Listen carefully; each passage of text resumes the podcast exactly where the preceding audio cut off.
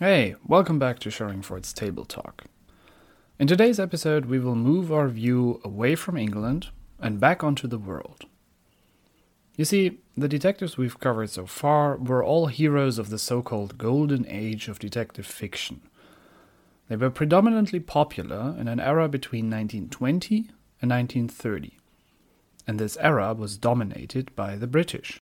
We had Sherlock Holmes, Miss Marple, Hercule Poirot, Peter Wimsey, even Auguste Dupin. All of them come from the feathers of English-speaking authors. And I'm sure you know a lot of detectives that are not British.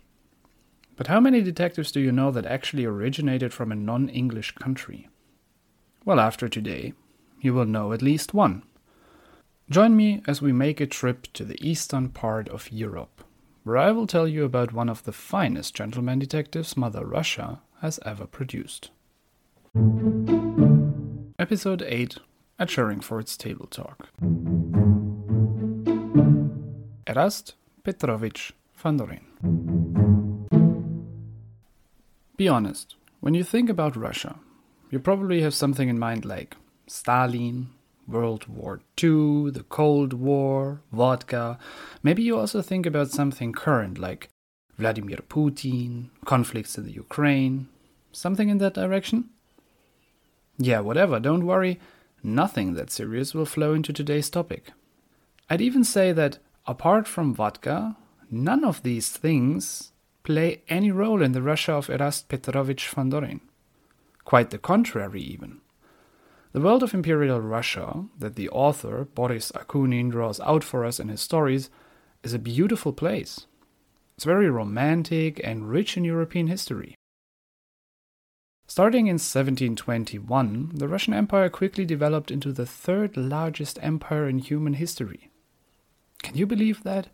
It stretched over three continents, and only the Mongol and the British Empire surpassed it in size. Russia at that time was an imperial monarchy. It was led by the families of the Tsars. Maybe you've heard of the Romanovs? I think they were the topic of a popular T V series or something. And then there is Natasha Romanoff from the Avengers. Anyway, they were in charge and they were very popular. Russian people, at least as it is described in the Fandorin stories, treated them like gods. Yeah, well, okay. At some point, the people had enough of them, and after the so-called February Revolution in nineteen seventeen, the Russian Empire came to an end and made place for a provisional government. But still, this empire lasted one hundred ninety-six years. It's quite impressive, right? Now, who is this Erast Petrovich Fandorin? Oh, and before I forget, the books often label the characters with their first and middle name. And that is something I learned when I had a little bit of Russian a couple of years ago. We were told that it is common in Russia to give children their parents' names for middle names. So the boys receive their father's name as a middle name with the ending of Ovich or Yevich, and the girls get the mother's name with the ending of Ovna or Yevna. And now, if you would meet someone a couple of times and you're not friends yet, but let's say better acquaintances, you could start addressing them by first and middle name. Okay, so just a little bit of naming science here before we start. Now, Erast Petrovich, so his father's name is probably Peter or Pyotr, is a Russian gentleman detective written by Boris Akunin. Boris Akunin, which is actually a pseudonym for Grigori Chkhartishvili, is a former historian and philologist. He worked many years as a renowned translator for Japanese into Russian and English. The influences of his former profession can be seen all over the Fandorin stories. Even his last name, Akunin, is an allusion to the Japanese word for great bad man. I don't know why he decided to call himself that way, but a mighty important and successful Russian man who calls himself great bad man? Well, I wouldn't ask too many questions. But jokes aside, Fandorin is number three on my personal all-time greatest fictional detectives list. As you can probably imagine, Sherlock Holmes is my number one. Then comes a detective as number two we haven't covered so far, and so he will remain mysterious. But then, right after that follows our new Russian friend. Erast Fandorin in his prime, and I say that because just like Lord Peter Wimsey, he ages through the stories, can be best described by a critic's review that was printed on the back of the first novel of the series, Winter Queen. It titled Fandorin's character as a combination between Sherlock Holmes and James Bond. And I think that this is a very fitting description, because Fandorin has all the assets of a genius detective becoming super spy. Erast Petrovich is a very handsome young man with black hair, a small moustache, and grey temples that stand in great contrast towards his otherwise young appearance. He's always dressed neatly and acts according the proper ways of the gentleman. He stutters when he talks, but then surprisingly doesn't when he's in a stressful situation or when he's in disguise. He's a brilliant tactical thinker, and he makes use of several crime-solving techniques from psychology to criminology when solving a case. He's not really afraid to do the dirty work either, quite the contrary even. Fandorin is used to collect information and evidence independently and with great precision. There is no place on earth that is safe from him, and there is no enemy that is too dangerous. Fandorin has exceptional athletic abilities. He can move in the most acrobatic ways possible, and he is an excellent hand-to-hand combat fighter and master of different Japanese martial arts. He has speeding reflexes, and he is much stronger than he looks, as he can effortlessly hold down a grown man with just two fingers. He speaks many different languages, including Japanese, which he speaks fluently.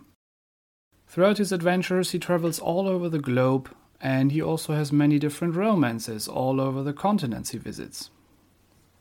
His normal daily routine is scheduled around discipline and old Japanese traditions. Fandorin frequently makes use of different meditation techniques, like for example Enzo, the art of drawing a circle with an ink brush in order to acquire peace and enlightenment. He also regularly studies new sciences in criminology and also other areas useful for his business, and he likes to work very systematically. He has the habit of listing up his conclusions in numbered sentences, like this first, this second, this third, et cetera. He also always carries around a small jade rosary bed, and he immediately starts clacking with its light green pearls as soon as he starts deducing or concluding. The time in the Fandorin stories stretches between eighteen seventy-six and nineteen eighteen, so the stories end together with the end of the Russian Empire. The books themselves can be considered modern, because the first one came out in nineteen ninety-eight and the last one was published just recently in two thousand eighteen. Overall, there are fifteen novels in total so far. What I love so much about the Fandorin stories is first of all the setting of Imperial Russia, which I just came to find just as cozy, historical and beautiful as Victorian England. Moscow at that time, the place Fandorin calls his home, is not the capital of Russia, but just Russia's second largest city.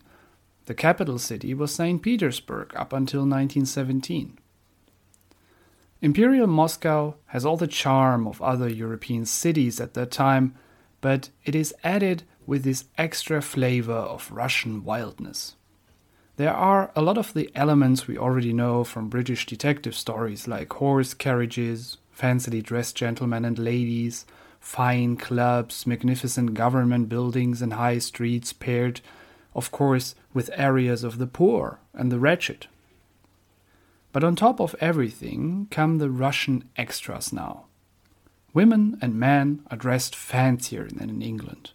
The gentlemen's beards are a little more pompous, the ladies' dresses a little bit more glamorous and colorful, and the overall appearance of the rich and the noble is a little bit less timid and even consciously more prideful and great.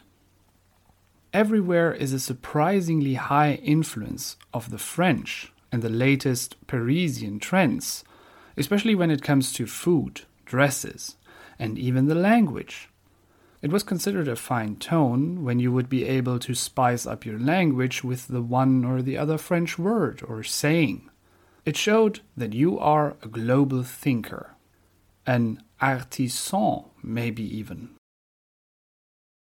And all of that also brings me to Akunin's great character design and his descriptions of people's mannerisms and quirks.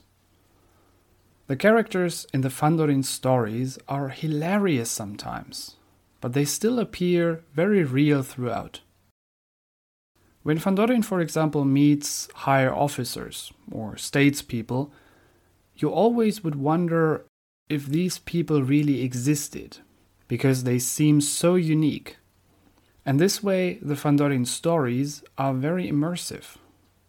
And that is something a good detective story, at least in my opinion, must have. Immersion. Now, as I said before, Erast Fandorin ages throughout the novels. And of course, he isn't the brilliant superstar detective when we, the readers, first meet him. A very unique and interesting aspect about the Fandorin series is that we can follow Fandorin's struggles, and we can witness his development. We are introduced to how he accomplishes things, how he learns certain skills, and how he grows as a character. And I again have to say that Akunin makes a great job this way in making Fandorin immersive. Most of the stories are written from Fandorin's perspective, which again is very unlike the traditional detective format, where normally a character from the outside witnesses the genius in charge solving a case. But listening to Fandorin's thoughts, his plans, his feelings, make him appear much more human, and of course, this way we are informed about the character's doubts and fears too. And that again accomplishes a more personal connection between detective and reader. It also has the effect of lifting the curtain in some way, and a lot of Fandorin's conclusions and his thoughts seem much less unearthly. Everything feels more accomplishable and therefore makes Erast Fandorin seem realistic. I even remember that when I read the first books, I tried to find out if someone close to Fandorin has lived during that time, or whether he was even loosely based on a certain popular historical figure. But no, he's really just a figment of Akunin's imagination. Now we learn about Fandorin for the first time in the novel Winter Queen. Winter Queen is the English title, the original title is Azazel, which in my opinion refers more to the content of the book. I don't know why they changed it, but yeah. So Winter Queen plays in Moscow in eighteen seventy-six. And a freshly twenty-year-old Erast Fandorin has just started to work for the Moscow Criminal Department. We learn that he's an orphan. His mother died shortly after his birth, and his father, who was a gambler and alcoholic, just passed away recently too. Fandorin, short in money but loaded with his father's debts, was forced to quit university and start to work for his living. He works in a lower secretary position, so at a desk job, because he has proven to be unusable for the field services. On his first day of duty, he passed out when he was seeing a dead corpse.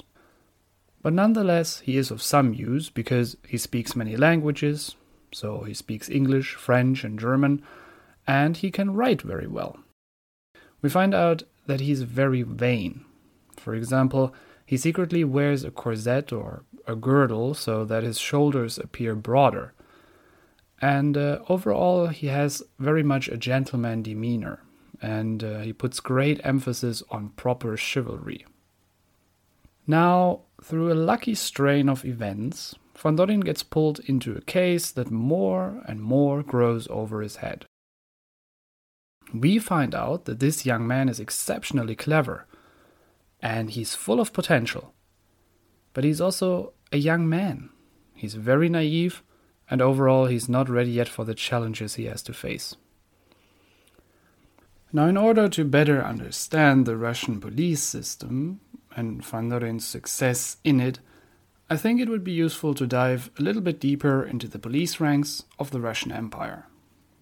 These ranks were very different to the British and American police positions, and they can be seen as much more military. These positions were sorted according to the so-called Table of Ranks, which was a sorting system for higher government, military and court officials. The system was introduced by the Emperor Peter the Great in seventeen twenty-one. Each position in each area had a different name, but they were all equally powerful and influential, and therefore they can easily be compared to one another. The highest rank in the criminal department was the so-called Chancellor. The Chancellor was pretty much a state minister and corresponded to an admiral of the navy or a general in the army. Erast Fandorin in Winter Queen starts at rank fourteen, which is the lowest rank, but it could still only be taken by an outsider through finishing higher school education. The position was called Collegiate Registrar, and it would already be considered a position of nobility, meaning that lower-ranking policemen were forced to address Fandorin with "you're well born." And this form of addressing was also not random, but officially stated, and it changed with the ranks. From including rank eight and higher, it changed to "you're high well born." Then it would go on to Highborn, Excellency, and eventually High Excellency. A collegiate registrar, for better understanding, can be seen as similar to a fendrick or a cornet in an infantry. Throughout the novel Winter Queen, Fandorin would improve his position up until rank nine, to the so-called titular counselor. This position would already be above a lieutenant of the army, and this career jump was astonishing to other more experienced statesmen because they couldn't understand how a greenhorn like our Erast Petrovich, who at that time was only still twenty years old, could reach such a high position. But our hero wouldn't stop there. Of course, there was more to come. Fandorin would further improve throughout his many adventures until he held the title of State Councillor. And the State Councillor was rank five in this government system. It was the highest position he would ever hold over his whole governmental career, and it corresponded to a major general or colonel in the army. This title also would come with hereditary nobility, and now people would address him with "you're high born." Now Fandorin was not only a high policeman, but a state official. But until then, there was still a long way to go for our detective. After the adventures of Winter Queen, Fandorin would move to the frontier of the war between the Ottoman Empire and the Russian Empire. In Turkish Gambit, which is the second novel of the series and which plays one year after Winter Queen, we can already see that Fandorin has grown as a person. The past events have left their mark, and Fandorin is a little bit more badass in this one. It is also the first time he uses his quote-unquote superpower consciously. This power was already hinted at in Winter Queen, but it is only in Turkish Gambit that we, the readers, really realize that there is something going on here. Erast Fandorin has this strange ability to never lose at gambling. Never. Whatever the reason, fate will always turn towards him in case luck is the sole or main determinant. But because Fandorin has a moral codex and he emphasizes proper chivalry, he would never use it for his advantage. except when there are higher ethical means to accomplish, or simply when he is forced to participate in some kind of gambling match. It is alluded from time to time that this strange demeanor of Lady Luck has something to do with Fandorin's father, who always lost at gambling, and that, you know, luck skips a generation, but then pays back its debts. But apart from that, it is never really explained. In Turkish Gambit, we see Fandorin through the eyes of a young lady, who, just like him, gets pulled into this conflict unwillingly. It must also be said that it is fair to label Turkish Gambit more as a historical thriller than as a detective mystery. There is some detective investigation on Fandorin's part going on, but the main focus of the story lies on the characters of the war, the country's conflict itself, and all the historical events surrounding it. Now, don't worry, I don't want to list up every novel for you here now, but I find it helpful to use some of them as support to show you Fandorin's character development. His growth as a person is very closely linked to the adventures he faces, which is not surprising, but it also brings the reader, you know, to read the novels chronologically, because otherwise you would be surprised how much he has changed.